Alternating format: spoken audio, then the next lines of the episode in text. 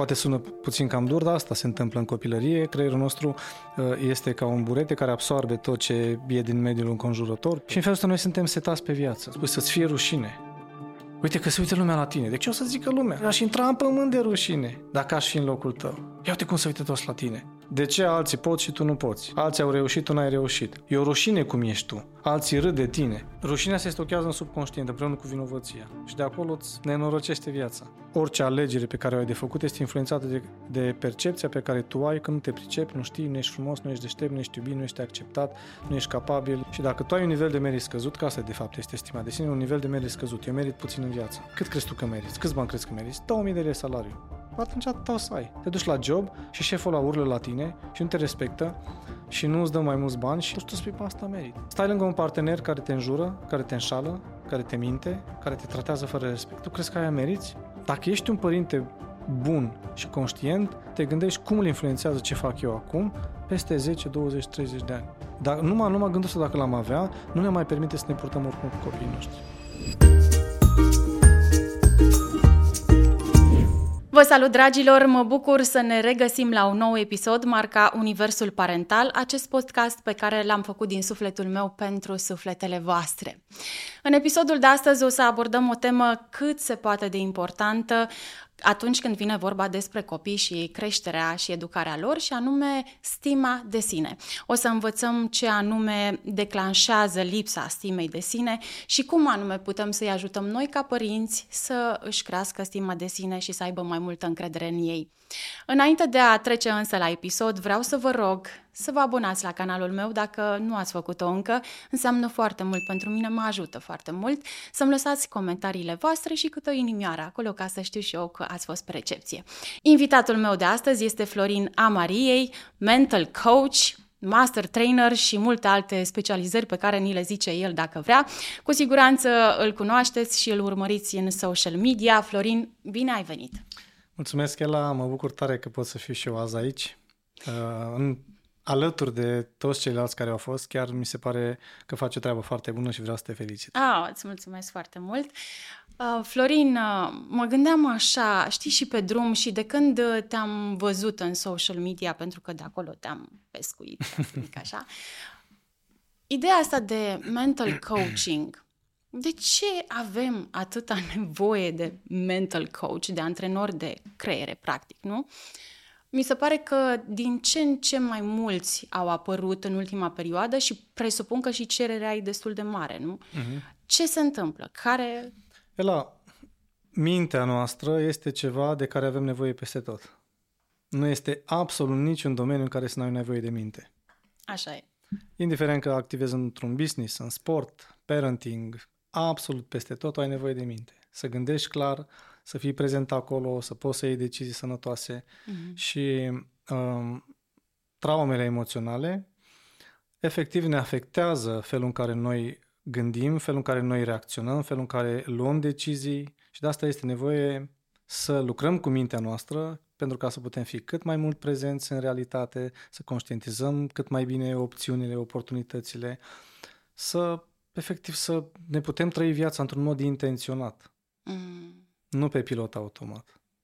Pentru că dacă noi ne lăsăm mintea așa cum vrea ea, noi stăm, cred că în proporție de 90-95% în uh, modul pilot automat.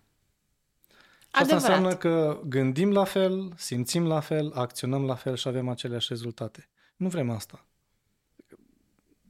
cel puțin 80% din oameni merg pe pilot automat, 20% zic, băi, vreau să trăiesc și altfel decât am trăit, decât am fost setat.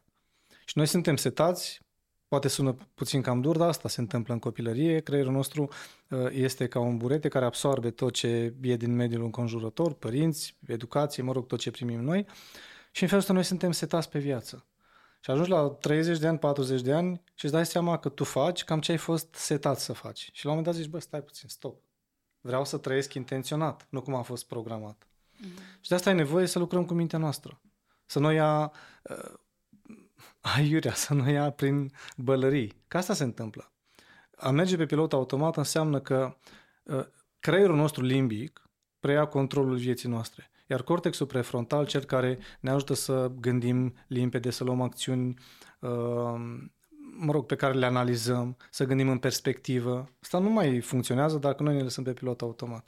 Și după aia te plângi și spui, mamă, ce rezultate aiuri am în viața mea. Păi de-aia le ai. Când ești pe pilot automat, gândești la fel, acționezi la fel, aceleași rezultate. Dar antrenamentul ăsta al creierului te ajută să îți pui în funcțiune o mai mare parte a creierului, pentru că se spune că noi ne folosim doar un procent foarte mic da, din creier.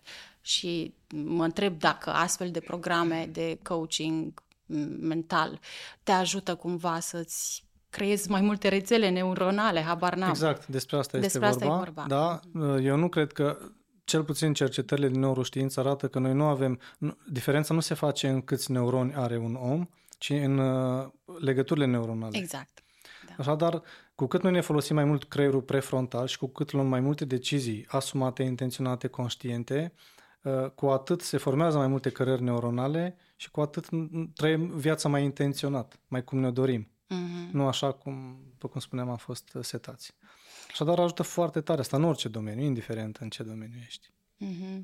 Eu invit pe oamenii cu care vorbesc să-mi spună măcar un singur domeniu unde nu au nevoie de o minte limpede, clară, prezentă, nu există. Da, și pentru tine, ca om, da, în viața ta personală da, ai oriunde, nevoie, oriunde, da, să exact, fii, oriunde. să ai creierul limpede. Da. Eu știu și în relația mea cu copiii, fiind uh, the default parent, știi, cel care se ocupă uh-huh. cu precădere de copii, simt nevoia să am creierul tot timpul limpede și ăsta este motivul pentru care mă trezesc de obicei mai devreme, să-mi fac și eu tabieturile, să am timp să mă spăl pe ochi, știi, să-mi pun puțin mintea, gândurile în ordine, știi, ca să-mi fie puțin mai ușor, să am mintea mai limpede cu ei, știi? Și, da, exact. Și dacă nu faci efortul ăsta de a conștientiza ceea ce faci cu copilul tău, iarăși, intri pe pilot automat. Mm-hmm. Da. Exact. De asta țipi la el, de asta îl lovești. Sunt atâția. În, în România încă 60% din copii sunt bătuți. De asta îl trântești, de asta îl tragi, de asta îl... Uh, unii părinți încă îl înjură pe copil, de aia îi pui etichete negative, de aia te superi, nu mai vorbești cu el, m-a supărat pe tine, pleacă în camera ta. Toate astea sunt programe automate pe care noi le-am preluat din diferite locuri și le dăm mai departe copilului. Și când copilul pe la 8, 10, 12 ani începe să facă tot felul de crize, de rebeliune, de nesupunere, începe să spui întrebări, dar unde am greșit? Că eu am fost, uh, am făcut tot ce am știut mai bine. Da, ai făcut tot ce ai știut mai bine. Dar nu înseamnă că tot ce ai făcut mai bine, într-adevăr era și cel mai eficient. Și asta, asta cred că e una dintre cele mai mari greșeli pe care le facem noi ca părinți. Intrăm pe pilot automat, ne dăm voie să, să-i creștem pe copii după cum am apucat noi. Și pe cum ne este nou familiar, da, obișnuit. Da, păi e cel mai la îndemână și da. e instinctiv, practic. Da, că exact. ăsta este instinctul pentru că pe ăsta ți l-ai cultivat văzând da, la Și nu mai trebuie tăi. să depui efort deloc. Da. Creierul nostru consumă cel, cel mai multă energie din tot, toate organele corpului. 20% din toată energia noastră se duce la creier. Și pentru a economisi energie, el te duce pe cărările automate, ale pe care le știi. Și în loc să stai liniștit, să să te uiți, să analizezi situația, cum să mă comport cu copilul în situația asta, eu zici, că așa îți vine, că așa știi, că așa ai făcut și cu frate tu, așa ai făcut și cu prietenii la grădiniță sau la școală și așa duci cu tine și în relația cu copilul, cu partenerul, cu ceilalți. Să știi că și eu am avut nevoie să fac uh, munca asta cu mine pentru că, din păcate, de foarte multe ori am acționat și reacționat așa impulsiv și după aia mă gândeam ce a fost în capul meu să urlu exact. acum ca o descreierată? Da. De ce am făcut asta?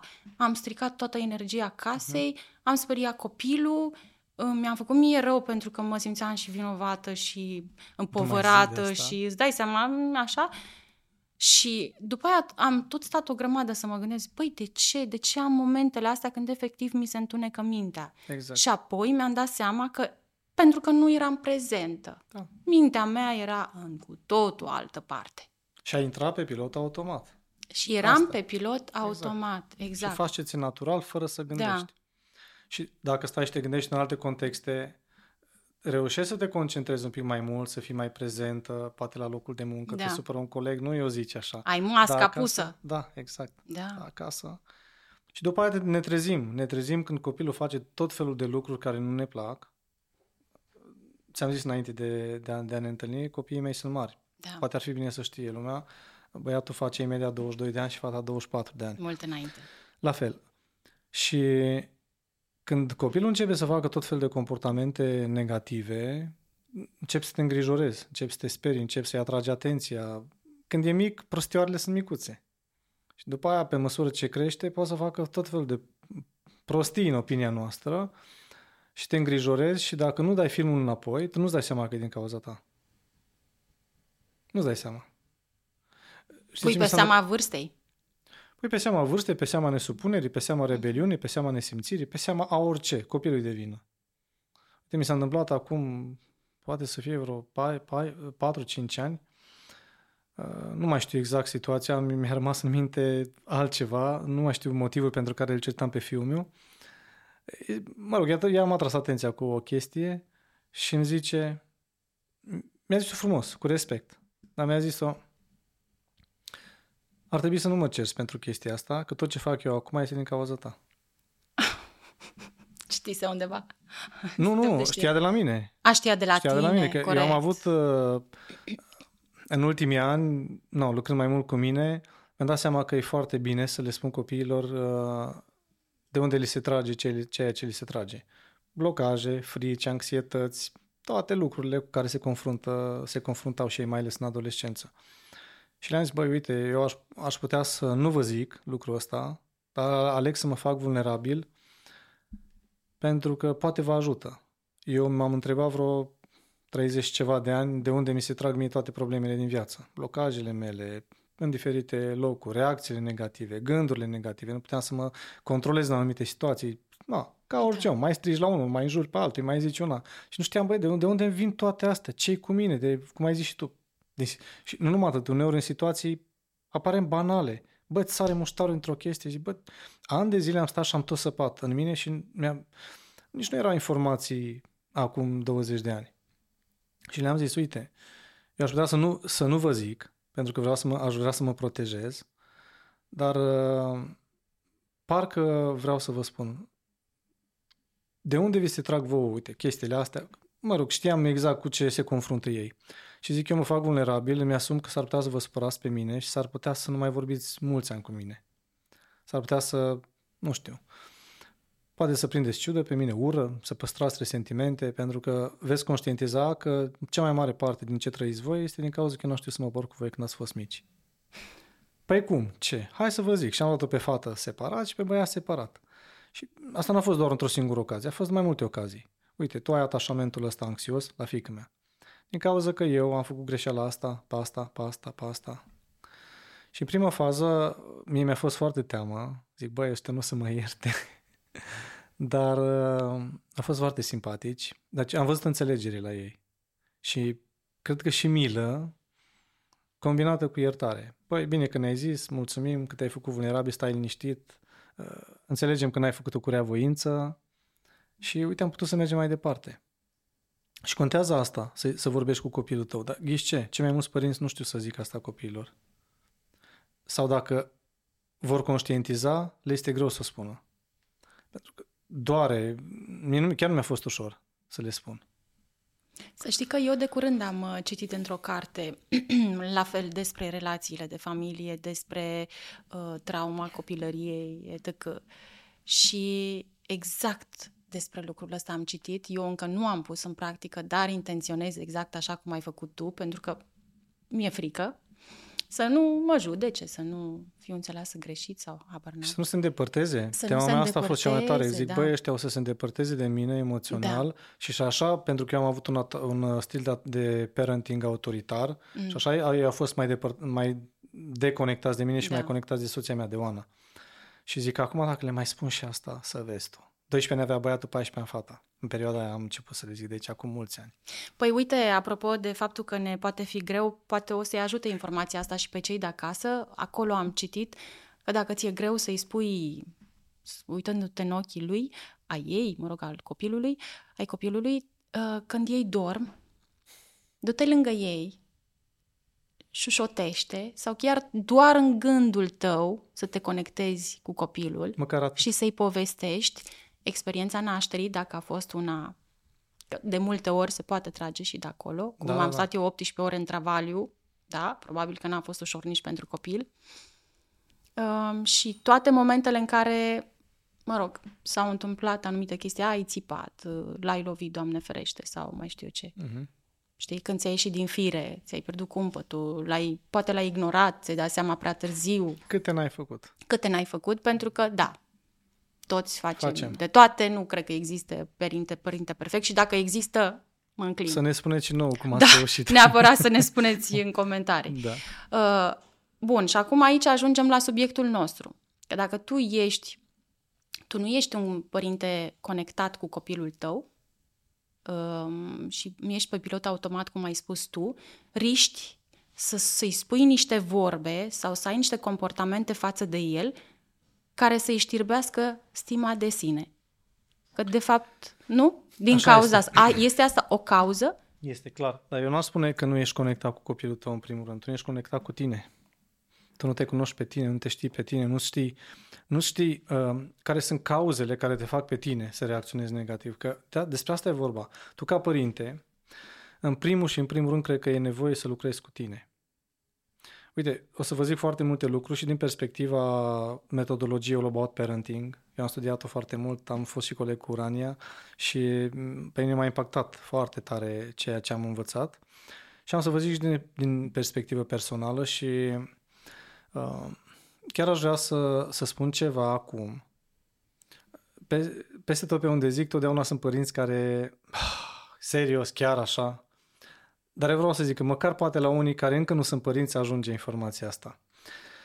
În primul rând, nu tot ce, tot ce o să zic astăzi, o să zic poate ceva și despre părinții mei, nu zicem cu scopul de a învinui pe părinți. Nu suntem aici. Vina ar fi dacă el ar fi fost conștient că face un rău și intenționat nu, se pune vorba de uh, neputință, neștiință, au fost și părinții noștri traumatizați în felul lor, deci nu învinuim pe nimeni, este doar mate- material didactic. Apoi, uh,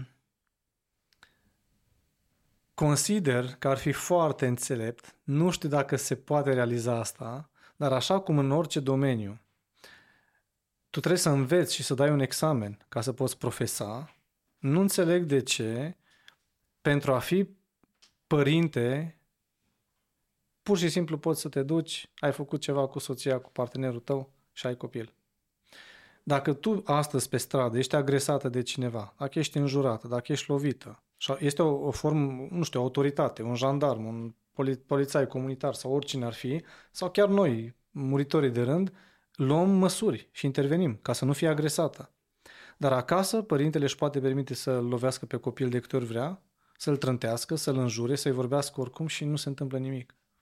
Și mie nu mi se pare sănătos, pentru că viața acestui copil este în mâinile tale. Foarte puțini părinți conștientizează cu adevărat că ce fac ei în prezența copilului, cât este copilul mic, îl influențează pe viață. Mie mi-au trebuit zeci de ani să-mi dau seama ce e cu mine. Mi-au trebuit zeci de ani să mă trezesc și să zic, băi, de unde sunt reacțiile alea? De ce când mă supără nevastă mea, Acum 26 de ani când am intrat în relație cu ea, când mă supra, eu nu vorbeam 2-3 săptămâni cu ea. Mm. Nu vorbeam. Dispăream. Emoțional. Așa cum mă întreba pe unde vezi că cheia aia ai găsit-o, da, ai vezi că e dincolo. Atâta. Mm. Dar emoțional eu nu eram prezent. Și nu înțelegeam, bă, de ce mi-e atât de greu, conștientizam, eu nu voiam, niciodată n-am avut în minte ideea de a divorța. Zic, bă, dacă tot n-am de gând să divorțez, tot nu stă capul la alta, de ce nu pot să vorbesc cu ea? De ce trebuie să stau știi cum simțeam că mi se rupe ceva în mine când mă gândeam trebuie să reiau discuția cu ea. Sau să pun mâna pe ea, să o ating. Nu puteam. Și mi-a trebuit zeci de ani să găsesc și până am ajuns la teoria atașamentului, să înțeleg cum e cu atașamentul evitant, cum, care s-a format în copilărie. Și între 2 și 6 ani, acolo s-a întâmplat toată povestea la mine, că taic m-a luat de acasă și m-a dus la maică sa. Și practic m-a răpit și m-a, m-a lăsat fără mamă patru ani de zile ca să nu mă influențeze maica mea. Nu o să intrăm în detalii, că e mult de povestit. Dar ca să nu mă las în prezența mamei să mă influențeze acolo unde uh, nu-i convenea lui, a zis, mă, te iau. Și m-a luat pe furiș și m-a dus la bunici. Bunicii cu treburi, graj, animale, cu de toate, am crescut pe marginea drumului, așa, cum tu este orice copil pe acolo. Și asta ce e? Rană de abandon? Ai te simțit Asta abandonat? e rană de, de respingere. De respingere. Ori de câte ori aveam nevoie de cineva care să mă ajute, care să mă sfătuiască, care să mă, uh, să mă sprijine ce aveam eu de făcut, nu aveam la cine să apelez.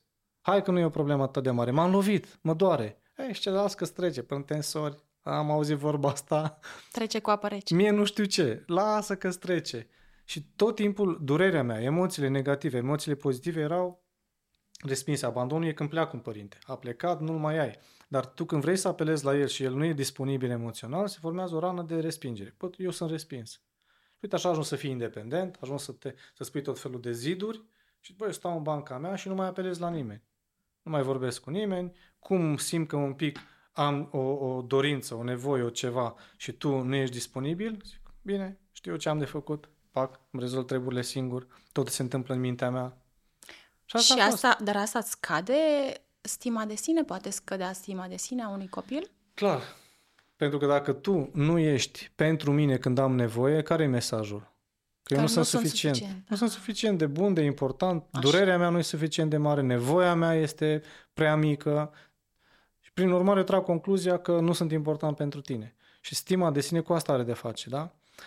Hai că dacă tot am ajuns acum aici, aș vrea să fac distinție între cei doi termeni, stimă de sine și imagine de sine. Stima de sine este cine cred eu că sunt. Eu mă uit în oglindă la mine și îmi dau o notă. Nota 9, nota 5, nota 3, nota 10. Imaginea de sine este cine cred eu sau ce cred eu că ceilalți cred despre mine. Mm-hmm. Ce notă îmi dau ceilalți? Cum arăt eu în fața altora? Câte like-uri iau eu? Am făcut ceva? Ce gândesc ceilalți? Ce spun ceilalți despre mine? Și din păcate, ă, noi părinții punem foarte mare preț pe imagine de sine. Ce drăguță ești, ce frumoasă ești. Ia uite ce zic ceilalți despre tine, comparăm pe copil foarte mult cu alții, ce codițe drăguțe ai, totul este despre ce zic alții despre cum arăți. Păi stai, stai un picuț. Adică eu dacă o complimentez pe fica mea în ideea că, în primul rând, că sunt sinceră, în al doilea rând, pentru că eu cred că iar crește ei stima de sine. Nu e adică așa. îi spun, mami, dar nu e așa. Ești foarte deșteaptă. Asta Mamă, cum noi. știi tu să le faci? Uite, nu m-am așteptat de la tine. Wow! Sau uite ce păr frumos ai. Cum nu-i crezi? Stima de sine Asta astfel credem de... noi. Mult mai sănătos și mult mai eficient este să-l întrebi pe copil când a realizat ceva, să-l întrebi tu cum te simți acum. Ce crezi tu despre ce ai făcut? Cum te vezi tu acum? Pentru că Imaginea de sine exact asta este. Cineva din exterior te validează. Cineva din exterior îți spune oglinda. Bravo, ești deșteaptă, ești frumoasă, arăți bine, ești așa, ești așa, ești așa. Când dispare oglinda, ce se întâmplă cu tine? Păi, Florin, acum mi-ai dat una după ceafă, stai puțin, ca să-mi revin. Că eu asta am făcut ani de zile crezând că le cresc stima de sine. Da, știu, asta facem toți. Și așa îi creștem pe copii. Uite ce zic ceilalți despre tine. Și ima- copilul ajunge să creadă despre el ceea ce zic alții că el este. Și asta e problema cea mai mare. Când copilul se validează, crede că este deștept, frumos, inteligent și oricum, pentru că alții zic. Când este în comparație cu alții. Tu ești mai bun decât alții. Nu, tu ești bun așa cum ești. Nu contează cum sunt ceilalți, nu contează dacă ai depășit pe cineva, dacă ești sub cineva. Ești bine cum ești tu. Bine, dar eu nu-i compar. Știu, dar inclusiv faptul că um, tu îl lauzi pe copilul tău fără să-l întrebi pe el ce părere are despre el, asta este incomplet. Nu, nu vreau să spun că este greșit să-i spui copilului bravo. Dar dacă rămâi doar la bravo, asta este o laudă goală. Dacă vrei să internalizeze copilul, să interiorizeze ceea ce ai spus și să o facă a lui, e nevoie să faci un pas mai departe. Tu cum te-ai simțit când ai făcut asta? Mami, am luat nota 10, bravo cumva el conștientizează că e bine că a luat nota 10, că ai zis tu bravo. Mm. Dar dacă vine copilul, mami a luat nota 10, bă, super, ia zi cum te-ai simțit? Cum te-ai luat nota 10? Ce ai făcut tu de-ai luat nota 10? Păi am învățat. Ah, super. Îl validez pe el. Lasă-l pe el să, să conștientizeze de ce a luat nota 10, lasă-l pe el să conștientizeze că munca lui a avut rezultate, lasă-l pe el să conștientizeze procesul pe care l-a urmat ca să ajungă acolo și întreabă la final, cum te-ai simțit când ai învățat? Cum te-ai simțit când ai luat nota? Și povestea trebuie să fie despre el, nu despre tine. Pentru Pentru că noi, părinții, asta facem de obicei. Copilul face o chestie și noi luăm tot asupra noastră. Bravo, super, sunt mândră de tine. Poți să fii și tu mândră de mine, mamă. Dar eu trebuie să fiu mândru de mine. Eu, copilul, trebuie să fiu mândru de mine. Pentru că tu, într-o zi, mamă, s-ar putea să pleci din viața mea. Și dacă eu nu am internalizat tot ceea ce tu mi-ai zis și n-am conștientizat că eu sunt valoros, eu sunt distrus. Știi cine a zis băiatul nostru odată? Să fie vreo șapte, opt ani. A început el să fie așa mai rece, mai distant. Și a zis soției mele, și de ce sunt așa? Că mie mi-e teamă că într-o zi, când voi o să dispăreți din viața mea, eu nu o să mă mai descurc singur. Mm. Că tot, eu, tot, tot ce sunt eu depinde de voi. Tot e despre voi. Eu singur nu știu cine sunt. Eu nu știu să-mi rezolv probleme, eu nu știu dacă sunt valoros, dacă nu. Tot e despre ce credeți voi despre mine. Wow. Da. Trezire la realitate. Da. Copiii au nevoie să se dezvolte, au nevoie să crească pe picioarele lor. Au nevoie să se simtă ei puternici. Nu, eu sunt cârja lui. Nu trebuie să fiu eu cârja lui. Trebuie să fiu un sprijin pentru o anumită perioadă. Dar uh, pentru a le crește stima de sine, e nevoie ca ei să aibă încredere că ei sunt capabili. Și aș vrea să vorbim acum puțin, dacă tot am da. ajuns aici, hai să vorbim despre astea trei nevoi psihologice de bază. Ceea ce vă zic acum este teoria autodeterminării. Richard Ryan și Edward Deci sunt doi mari cercetători, doctori, psihologi americani, sunt contemporani cu noi, au zeci de ani de când cercetează lucrurile. Ei, uh, teoria lor este cea mai extensivă cercetare la nivel mondial pe subiectul motivației internă. Și printre altele îi zic așa, fiecare ființă umană se naște cu trei nevoi psihologice de bază. Nevoia de conectare, competență și control. Mai mult decât atât, noi ducem nevoile astea cu noi pentru tot restul vieții. Adică nu există niciun moment în viața noastră, oricare, orice om, oricine am fi noi, în care să nu avem nevoie de conectare, de competență sau de control. Așa cum toată viața ai nevoie să bei apă ca să rămâi în viață, toată viața ai nevoie să îți fie hrănite nevoile astea pentru a putea să fii bine din punct de vedere emoțional. Și acum, când aceste trei nevoi sunt satisfăcute copilului, îi crește stima de sine. Când îi satisfaci nevoia de conectare, el, uh, nevoia de conectare are de face cu eu sunt valoros. Eu sunt. Sunt o persoană valoroasă, uh, puternică, inteligentă și așa mai departe. Nevoia de competență are de a face cu eu pot. Eu mă descurc. Eu sunt capabil. Iar nevoia de control are de a face cu eu aleg ce este important pentru viața mea. Și vreau să explic foarte, foarte pe scurt ca să înțeleagă oamenii la ce ne referim.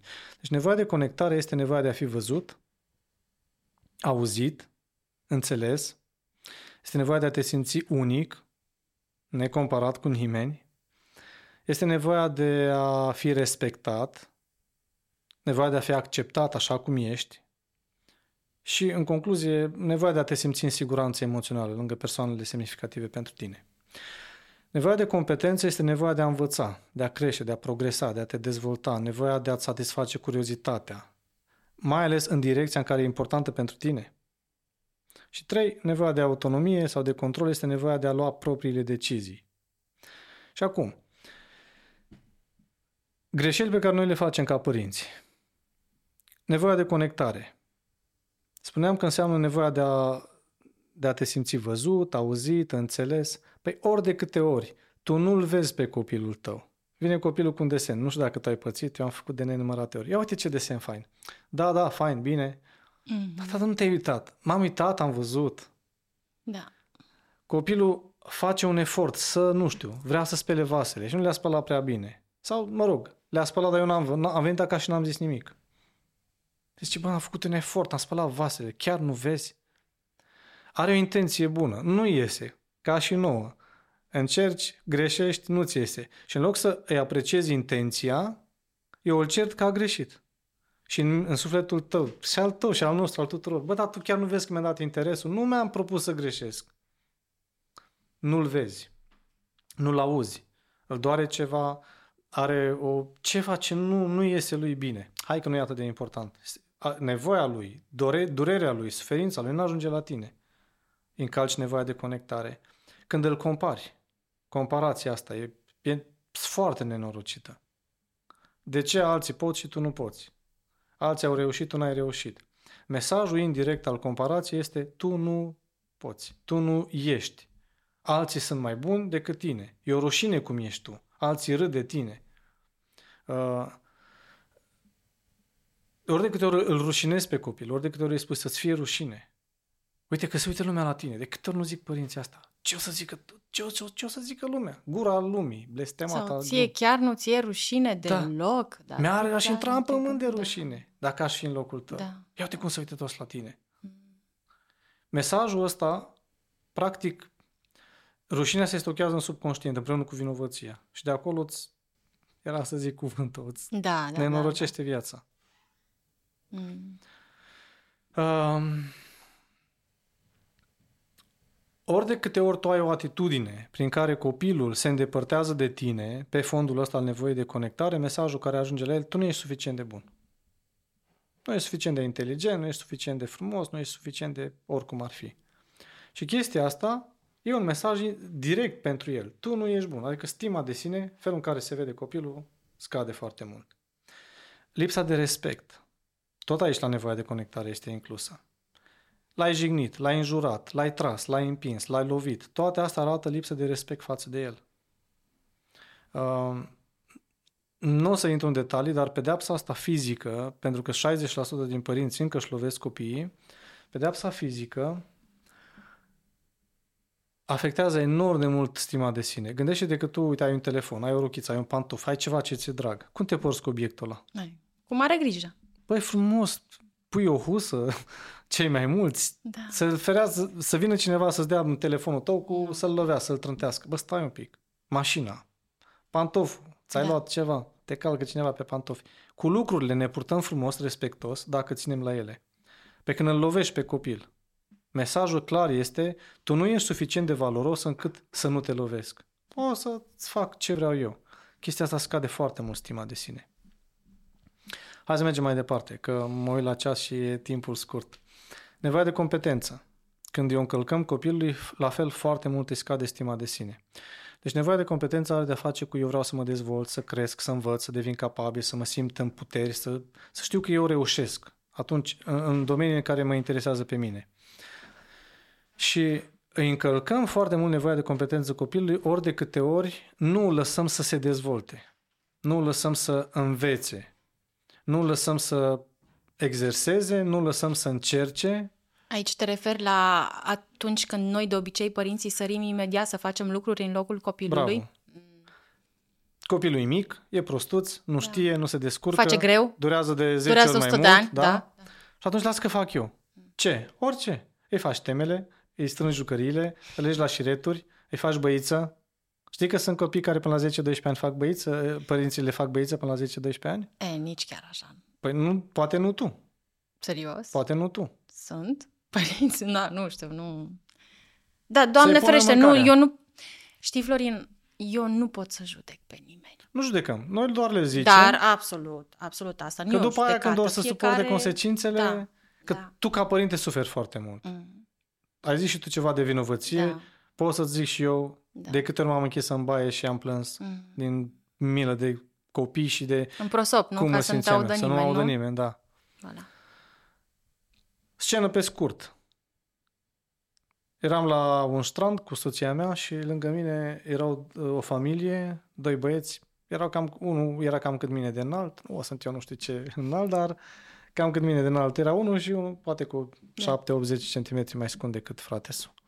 Și la un moment dat unul dintre ei, da, mi-e foame. Și maică, măi, mari, deci 14, 15, 16 ani aveau ăștia. Și maică s-a, s-a ridicat ca să nu se deranjeze ei de la tabletă. Că amândoi erau cu tableta, se jucau. Și maică s-a, s-a ridicat, s-a dus la cartofi prăjiți, niște nuggets, a venit, a tras un șezlong lângă ei și tot îi hrănea în timp Îi ce hră- ei se jucau. Da. Da. Îi și hrănea? da. Ca să nu se deranjeze Da. puișorii. Mhm. Și nu mai zic după aia că acești băieței cresc, se însoară și așteaptă Mhm. ca același tratament să-l primească de la soție. Știi care e chestia? Pe de-o parte îi zice că dacă au fost crescuți regește, între ghilimele, ar trebui să aibă o stimă de sine extraordinară, dar de fapt tu le ciopărțești lor Exact. din personalitate Și o din s- competență. Și din competență, da? Și atunci când o să se pună față în față cu un fapt, care o să le ceară să fie competenți, nu, pot, nu, nu o să poată nu și descurc. atunci Da. o să-și dea seama. Exact, Ca asta o- e problema. Pentru că dacă tu, raționamentul cam ăsta este, tu mama îl iubești pe copii, incontestabil, nu Da, vorbim despre da, asta, îl da. iubești. Și ți-e drag și poate mai ales dacă ai numai unul, ai face, ai orice pentru el. Și e micuț, pe el îl ajută faptul că faci pentru el că el nu știe, pe tine te împlinește, sfletește. Și este cu, cu o co- codependență perfectă. Și copilul are un an și tu faci pentru el și la 3 ani tot micuț îl vezi și la 5 ani tot micuț și la 10 ani tot micuț și, mă rog, continui să faci lucruri pentru el. Și ajunge la un moment dat cu un cap mai mare decât tine și începi să urli la el, că nu face nimic prin casă. Băi, leneșule! Nu e leneș, așa l-ai crescut. Mm. Da. Și mesajul, ori de câte ori faci pentru copil, ca să nu lungim, ori de câte ori faci în locul copilului și nu-l lași pe el să încerce, să testeze, să exerseze, să greșească, să o ia de la capăt, să greșească, să o ia de la capăt, mesajul indirect este lasă că tu nu știi, nu te descurci, lasă-mă că eu pot. Da, într-adevăr, tu ești mare, tu ești realizată, tu ești competentă. Dar nu-ți dai seama că, uh, fiind mamă cloșcă, îl nu place nimănui cuvântul ăsta, dar asta face, îl handicapezi. Hai să zic, îl infantilizezi. Mhm. Și după aia când îl trimiți în lume, copilul ăsta este speriat de bombe. Bă, nu se pricepe la nimic. Că asta facem cu ei. Se plâng o grămadă de părinți că a făcut copilul 20 de ani, 25 de ani și nu poate să-l scoată din casă. Du-te mă la muncă. Dar nu știu ce să lucrez. Lucrează o săptămână pe acolo, două săptămâni pe dincolo, peste tot e greu, uh, peste tot sunt angajatorii pf, nebuni, munca e obositoare, nu-i place. Că trebuie să fac ce-mi place, ce mă împlinește. Păi bă, până ajungi să faci ce-ți place și ce te împlinește, trebuie să pui mâna pe carte, trebuie să pui să ai niște abilități, trebuie să te pregătești pentru asta. Mhm. Că tu acum, singurul lucru care îți place poate e calculatorul. Nu, faci bani din calculator? Păi nu. Trebuia să te pregătești pentru asta. Bine, părinții trebuiau să-l Da. pregătească. Dar, ca să concluzionăm, cum afectează stima de sine încălcarea nevoie de competență? Ori de câte ori faci în locul copilului și nu-l lași să experimenteze, să învețe, să greșească și tot îi dai peste mânuță și faci tu în locul lui, mesajul indirect este, bă, tu nu poți. Tu ești incapabil. Bine, mami. Și el învață, așa de repede învață lecția asta. Bine, fă tu, mami. Hai, descurcă-te. Fă lecțiile, fă de toate. Îl menține în confort. Da. Și uite, așa tu îl faci pe copil dependent de tine. După aia, este a treia nevoie, cea de control, care presupune eu să fiu sursa deciziilor mele, eu să decid pentru mine. Helicopter parenting. Da. Ați auzit? De dimineață până seara, mama, tatăl, o bunică, o bonă, cineva este lângă copil, îmbracă-te, dezbracă-te, ia-ți căciulița, descalță-te, fă temele, îl duci la grădiniță, același lucru sau la școală, același lucru se întâmplă, copilul nu are voie să facă ce vrea el, totul este programat. Sunt unele școli, ci că școli elevate, unde și pauza este tematică, trebuie să te joci cum zicem noi, nu te joci cum vrei tu. După care este after school știți ce se întâmplă Da. și acolo, teme, exerciții, somn, orice ar fi, e program. Respiri după program. Uh, zici tu că respiri, copilul, când ajunge în parc, ce în sfârșit mă joc și eu cum vreau. Te Este zic na. eu unde să se ducă, unde are voie, unde nu, să nu se împrădărească. Să... Bravo, exact. Ajunge copilul acasă, teme, spală-te pe dinți, hai la poveste, hai la pijamale, hai la nu știu ce și de dimineață până seara copilul nu a avut un, un moment când el să facă ce vrea. Dacă alege să facă ce vrea, și o ia. De obicei face ce nu i s-a zis, ce n-are voie și o încasează. Poate ia bătaie sau dacă nu o pedeapsă. Te-ai uitat urât la el, l-ai certat, că nu trebuia să faci, trebuia să faci altfel. Și copilul crește constant cu mesajul, băi, eu nu am, nu am autonomie asupra vieții mele, eu nu pot să fac nimic. Trebuie să-mi pun cânciul la când zice mami, trebuie să mănânc ce spune mami, trebuie să mănânc tot din farfurie. Mie mi-ar conveni să-mi zică cineva să mănânc tot din farfurie, când mi-e greață de nu mai pot. Și așa mesajul care ajunge la copil este, nu tu îți conduci viața, eu ți-o conduc. Eu știu ce e mai bine pentru tine. Tu vei face ce o să vrei când o să fii la casa ta, pe banii tăi, știți povestile alea. Da. Și atunci copilul din nou are percepția, eu nu pot să aleg pentru mine. Adică stima de sine scăzută. Nevoia de conectare. Eu nu sunt suficient de bun, competență. Eu nu pot, nu mă descurc. Nevoia de control, eu nu pot să aleg. Mm. Și toate astea la un loc, cu cât e mai mult din fiecare, cu cât greșim mai mult la fiecare nevoie în parte, cu atât stima de sine este mai scăzută. E, acum noi trebuie să vedem și dacă se mai poate repara. Știi? Acum Mhm. să zicem că cei care au copii care nu au o stimă de sine scăzută, este minunat să știe să contracareze astfel de probleme, dar uh, cred eu că, na, că nici eu nu cred că ai mei copii au stima de sine extraordinară și atunci vreau să știu dacă și cum pot să-i ajut. Dar înainte de asta, uh, să-mi spui dacă copiii care sunt de obicei ținta bullyingului sunt cei care au stima de sine scăzută. Hmm. Hai să vorbim puțin despre consecințe. Da. Ce înseamnă stima de sine scăzută? Înseamnă niște convingeri, că asta e stima de sine scăzută. Eu am niște convingeri foarte negative despre mine. Foarte negative, super negative, negative, depinde uh-huh. de mediul în care am crescut. Dar ideea este, sunt niște convingeri, sau stima de sine este o sumă de convingeri negative despre mine, pe diferite domenii.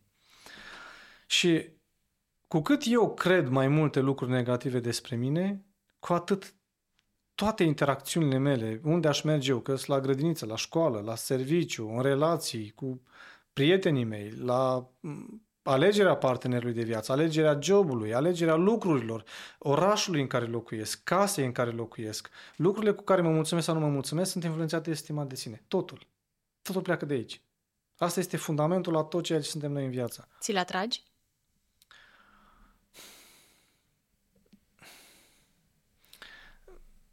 Te referi la legea atracției? Da. Sau... Noi ne creăm realitatea. Mm. Ceea ce crezi, aia creezi. Exact. Da. Și trebuie să ne gândim totuși și la copiii noștri, că la un moment dat vor fi adulți. Dacă, păi, asta este. Știi că noi nu ne gândim când, hai să zicem, că noi citim și începem să înțelegem gândurile noastre, ne creează realitatea, dar nu ne gândim și la nivelul lor. Uite, eu cred că asta e o problemă foarte mare pe care o aduci în discuție și mă bucur că ai, că ai pus-o aici. Cred că un lucru esențial pe care părinții ar putea să-l facă este ca să nu mai gândească pe termen scurt. Tendința noastră este să avem liniște pe moment. Și ca să ai liniște, ori îi dai la fund, ori îl cerți, ori îi dai o acadea, ori îi dai tableta, ori îi faci orice, numai să ai liniște. Că mai vii și de la muncă, te mai bâze și alt copil și partenerul și mai ai și tu alte multe motive de stres. Și ca să ai liniște, apelezi la metodele pe care le știi, care îți dau rezultat pe moment. Până aici bine. Mă, dar peste 10 ani, copilul tău, cum o să fie? Peste 20 de ani. Știi ce zic? Din păcate foarte mulți părinți. Eh, cum am crescut noi, o să crească și mm-hmm. ei. Dar, dar cum ai crescut tu? Tu ești mulțumit de tine. Tu ești mulțumit cu salariul pe care îl ai, cu jobul pe care îl ai, cu relațiile pe care le ai, cu felul în care te simți tu cu tine. Tu ești mulțumit? Și cu multe alte aspecte din viața ta. Păi nu prea, dar ce să facem? Nu. Dacă ești un părinte bun și conștient, te gândești cum îl influențează ce fac eu acum peste 10, 20, 30 de ani. Asta, dar numai, numai gândul să dacă l-am avea, nu ne mai permite să ne purtăm oricum cu copiii noștri. Da, nu te gândești. Și aștept să vină adolescența, care este un fel de... Am scos capul la suprafață, știi? Vedem toate consecințele. Că atunci în adolescență este explozie de rebeliune, comportamente negative. Uh-huh. Și apropo de asta, un copil cu stima de sine scăzută, pentru că are o părere foarte proastă despre sine, va face orice ca să-și o crească. Și din păcate, ei nu știu să-și o crească într-un mod sănătos, ci uh-huh. și-o cresc mm. într-un mod fals. Adică în loc să-și crească stima de sine, lucrează pe creșterea imaginii de sine. Și așa încep să se simtă valoroși în momentul în care primesc din exterior aplauze.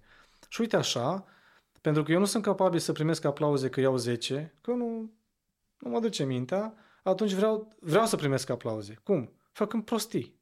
Tot felul de prostii. Fie că sparg geamuri, cum am făcut ah, noi teribilism. în liceu. Teribilism, orice. Uh-huh. Am spart mai multe geamuri decât voi. Băi, ești cel mai tare. Am înjurat-o pe aia. Voi n-ați avut curaj. Mamă, și mi-au laude de la prieteni. Tu câte jointuri ai fumat? Păi eu trei. Șase grame. Și tu numai un gram. Păi sunt mai tare, bă. Și uite așa, fac tot felul de lucruri care să mă scoată în evidență. Dar din păcate, noi, nouă ne este mult mai ușor să ieșim în evidență prin comportamente negative. Și asta fac copiii. Și își caută validarea și pe social media. Păi și da. ajung și pe să social media se posteze cum? asta. Aia. Ce? cum ajung să se posteze. Ajung să, să știi că citeam un articol scris de Prințesa Urbană, cred uh-huh. că o da. știi. Da. Foarte tare. A fost pentru mine chestia asta când am auzit, când scria acolo vorbele ei, vorbele specialiștilor, nu știu, că este atât de important copiii să aibă o stimă de sine crescută și să se lucreze emoțional, la dezvoltarea lor emoțională, până la vârsta când le dai accesul la social media. Exact. Ceea ce se întâmplă în adolescență, pardon, e ca, știi cum e, antrenamentul și uh, jocul. Uh-huh tu te antrenezi și când intri pe teren se vede ce ai făcut la antrenament. Asta e. Așa și aici, adolescența este de fapt uh, momentul examenului, momentul adevărului. Se vede ce ai făcut în copilărie. Și noi nu realizăm asta. Când, uh, când ajunge copilul în adolescență și deja e rebel și face toate porcările, tu nu mai ai de făcut decât să-l iubești. Atât. În adolescență tu nu mai, uh, nu mai funcționează nici pedepsele pentru că se uite franc în ochii tăi și o să spun ce o să faci, o să mă omori? Uh-huh că mai bătut când a fost mic, mi-a fost frică de tine, dar acum mai mare decât tine cu un cap, ce o să-mi faci? Păi imediat sunt la poliție și te-a luat. Sau am plecat de acasă. Că la 15 ani știe să se, reușește să se descurce, găsește un prieten care are ceva bani, mai fură, pleacă de acasă, dacă vede că chiar nu se înțelege cu tine. Și nu mai poți să la 15 ani ce să-i mai faci? Umbli după el, să vezi pe unde se duce, cu cine se înhăitează, cu cine fumează, cu cine... Nu, nu poți să... Păi atunci, Florin, pentru că tu ai atâta experiență pe partea asta de coaching, de relații, de cuplu, de familie, copii, parenting, spunem dacă, din punctul tău de vedere, ă, un temperament ă, mai agitat și mai multe probleme în adolescență pot însemna multe probleme în copilărie? Da automat? Da. da. Deci ceea ce trăiește copilul în adolescență este un rezultat a ceea ce s-a întâmplat în copilărie. Pentru că dacă eu am fost un părinte autoritar și nu l-am lăsat deloc pe copil să încerce una alta și am spus să faci ce zic eu și o să faci ce o să vrei când o să fii la casa ta pe banii tăi, când o să ajungă copilul mai mare, pe banii lui, că ajunge să fie pe banii lui, mai primește de la un unchi, uh-huh. mai primește de nu știu unde, uh-huh. poate mai găsește niște metode. Primește de la un prieten și o să spună, acum fac tot ce vreau eu, că nu mai cer, nu-ți mai cer banție. Și rebeliunea este practic, practic a fost semănată în copilărie. Și atunci adolescenții nu sunt așa pentru că așa sunt adolescenții. Nu, eu nu cred în asta. Eu nu cred în asta. Adolescenții sunt așa pentru că noi i-am format în felul ăsta. Și aia este perioada când ei își caută identitatea și încep să zboare și sunt mai independenți decât erau la 5 ani. La 5 ani nu-și permitea să plece de acasă. La 15 ani, la 17 ani zice, plec și sau mai descurcat și alții. Decât să suport acasă, să mă tot cicălești, să mă tot bas la cap, mai bine plec. Hai să vorbim foarte pe scurt de consecințe. Te afectează în toate domeniile vieții, clar. Orice alegere pe care o ai de făcut este influențată de, de percepția pe care tu ai când nu te pricepi, nu știi, nu ești frumos, nu ești deștept, nu ești iubit, nu ești acceptat, nu ești capabil, nu, nu ești în controlul vieții tale. Și dacă tu ai un nivel de merit scăzut, că asta de fapt este estima de sine, un nivel de merit scăzut, eu merit puțin în viață. Da. Cât crezi tu că meriți? Câți bani crezi că meriți? 2000 de lei salariu. Atunci atât o să ai. O să te mulțumești. Te duci la job și șeful la urlă la tine și nu te respectă și nu îți dă mai mulți bani și nu îți dă zile libere și, mă rog, se poartă cum se poartă și tu spui, asta merit. Că ai luat-o după cap de multe ori în copilărie mm. și tu crezi că aia meriți. Stai lângă un partener care te înjură, care te înșală, care te minte, care te tratează fără respect, tu crezi că aia meriți? Te mulțumești cu o mașină de și acum sper să nu jignesc pe nimeni, cu o mașină de 500 de euro, hai să zicem, da? Bine, te uneori slavă Domnului cu ai și pe aia, da. Da, dar ideea este că te mulțumești cu puțin în viață. Uh-huh. Tu crezi la nivel subconștient și poate și chiar și conștient, o și zici de multe ori, bă, asta e, ce să faci? Tu nu, nici nu-ți permiți să speri mai mult. Deci bullying-ul și în copilărie și mai târziu este tot pe fondul stimei de sine scăzută. Eu stau aici pentru că asta a merit. A fost bătut în copilărie, am fost certat și așa mai departe. Eu am învățat că așa merit să fiu tratat. Când greșesc, când cal pe B, când nu sunt conform standardelor cerute, asta merit să primesc, asta am primit o viață întreagă. Și dacă atunci când am fost mic, părinții m-au tot certat și m-au criticat, de la o anumită vârstă eu încep să internalizez ce mi-au zis părinții și îmi zic eu însumi. Da? Dacă părinții mi-au zis până la 5 ani că sunt un prost când fac chestia aia, după aia îmi zic singur. Pe câți oameni ai auzit spunând, bă, da, ce prost sunt, cum, cum de nu m-am gândit la așa ceva? Îți zici tu. Mm-hmm. Tu asta crezi că meriți. După aia, Da, scuză-mă, stai Zi. că trebuie la Da, partea da. asta de bullying, totuși, ca să Da. lămurim că o să fie mulți care o să sară, da? Dacă Așa. au copii care trec prin... sunt bullied, da. Da. Nu cei care fac bullying. Da? O să zică, stai domnule, adică ce vrei să spui? Dacă copilul meu uh, suferă din cauza unor bully, uh, e din cauza că eu nu l-am crescut cu o stimă de sine bună sau ce? Da, asta este. Uh, pentru că noi, ca părinți, suntem datori să-l învățăm pe copil să nu stea într-un mediu în care este agresat, înjurat, lovit și așa mai departe.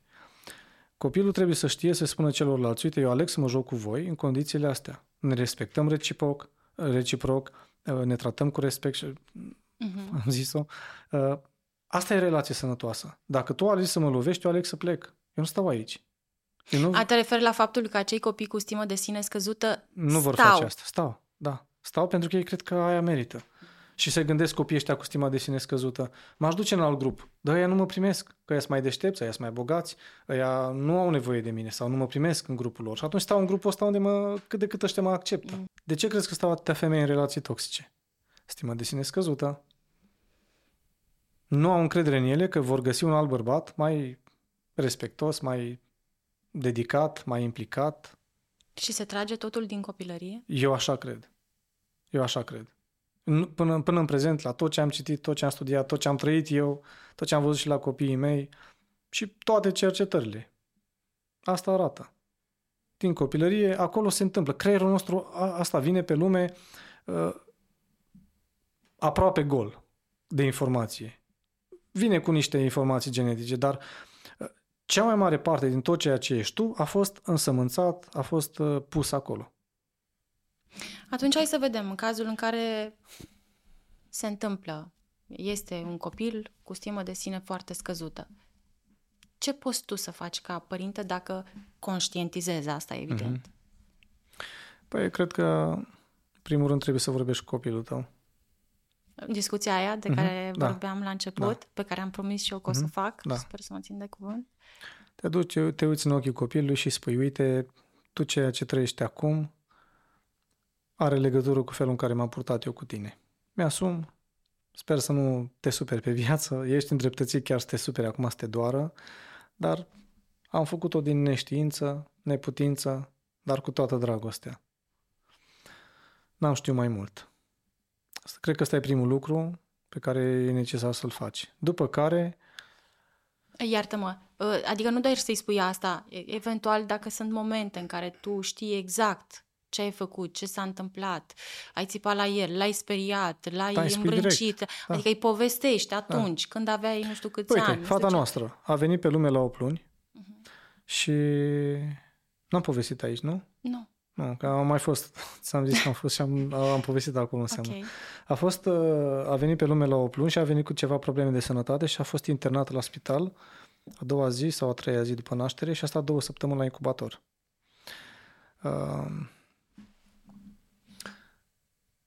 Acum, oricine știe, acum 24 de ani când s-a născut fiica mea, nu prea știau toți lucrul ăsta, puțini. Dar uh, copilul, când se naște, trebuie să fie pus aici, la pieptul mamei. Trebuie să, să se creeze legătura asta emoțională între creierul Da. emoțional al copilului și al mamei, care e o legătură pe viață. Și fetița noastră a fost două săptămâni în spațiul ăla mic, rece emoțional vorbind, hrănit prin găurică Da. și a venit acasă și creierul ei, cred că era acum, știind toate lucrurile astea pe care le știu, creierul ei era disperat. Unde e mama mea? Unde e iubirea? Unde e siguranța emoțională? De cine mă leg eu? Și plângea foarte, foarte mult, dar plângea în disperare. Și soția mea, instinctul matern din ea, îi spunea, ia-mă în brațe, conectează-te cu ea. Și veneam eu deșteptul planetei, educat și eu de ce am știut și eu din stânga, din dreapta, nu o luam în brațe. Cum să nu iau în brațe, Florine? Păi nu o luam în brațe, că o să o crești și... Ia uite-te, ăia, ăia, ăia, vezi cum și-au crescut copilul? Și a ajuns un răzgâiat. Vrei să ajungă și copilul nostru așa? Și Oana se uita interzisă la mine. Bine, dar cum să o las? Și ce mă făcea pe mine să cred că e un... Credeam că e un joc de al copilului. Că Când o luam în brațe, tăcea. Când o puneam jos, plângea. Și zic, ia uite bă la ce șmechere, de are două săptămâni și de ea deja ne învârte pe degete. Ca să vezi ce înseamnă că acum 24 de ani nu știam de aceste nevoi psihologice. Mm-hmm. Știam de nevoile fiziologice. Dai să mănânce, dai să bea, e ok. Și după aceea am făcut ani de zile greșeli de genul ăsta. Fie că mi-a încercat să se conecteze cu noi, mie mi se părea că e obositoare, că e prea, prea exagerată. Hai, du-te și joacă-te în camera alăturată. Să nu o resfeți. Da, să nu o răs... Și nu numai... Era, era asta pe de-o parte și era... Băi, eu îi dau atenție când simt eu, nu când vrea ea. Tot timpul ea și-ar fi luat atenție tot, toată ziua. Pentru că era însetată de atenție, era deshidratată. N-am reușit să înțeleg treaba asta. Și tu ei povestit ei când a Toate astea le-am povestit. Și le-a înțeles. Le-a înțeles. Le-a înțeles. Prima dată a plâns, s-a supărat și după aia a zis, bine, te înțeleg, rămânem aici. Și ăsta e un lucru esențial.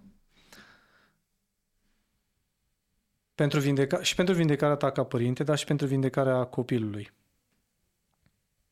Încearcă să-ți amintești toate situațiile din copilărie sau cât mai multe situații sau cele mai grave, cele mai intense din copilărie când l-ai tratat nepotrivit. Din copilăria copilului. Da, copilăria copilului, când l-ai tratat nepotrivit, când l-ai respins, când l-ai criticat, când a, spart, a dat un pahar pe jos și ai țipat la el, când orice ai făcut și, ți și măcar acum conștientizezi că nu a fost sănătos pentru copil, ori recrează acele evenimente, ori dacă nu, surprindele. Acum fică are 20 de ani sau 15 ani și a, a trântit ceva jos și a stricat, reacționează diferit.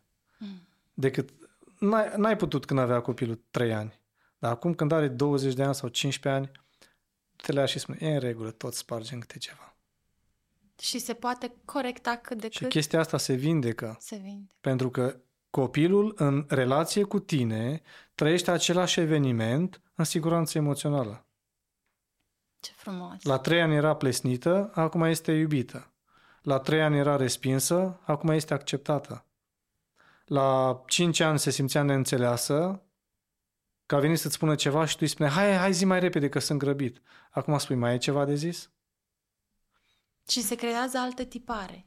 Se creează, efectiv se vindecă percepția copilului despre tine. Copilul nu, nu o să se mai uite la tine ca, a, ca fiind persoana care a respins-o, a dat-o deoparte, a jignit-o, a umilit-o, ci se uită la tine ca fiind ăsta e omul căruia poți să-i povestesc orice, pentru că acum am încredere. Și cine spune fiica mea și, și fiul meu. Voi sunteți, eu și soția mea, sunteți persoanele în care avem cea mai mare încredere, sunteți cei mai buni prieteni ai noștri. Asta este și visul meu. Dar asta s-a întâmplat acum, de câțiva ani de zile.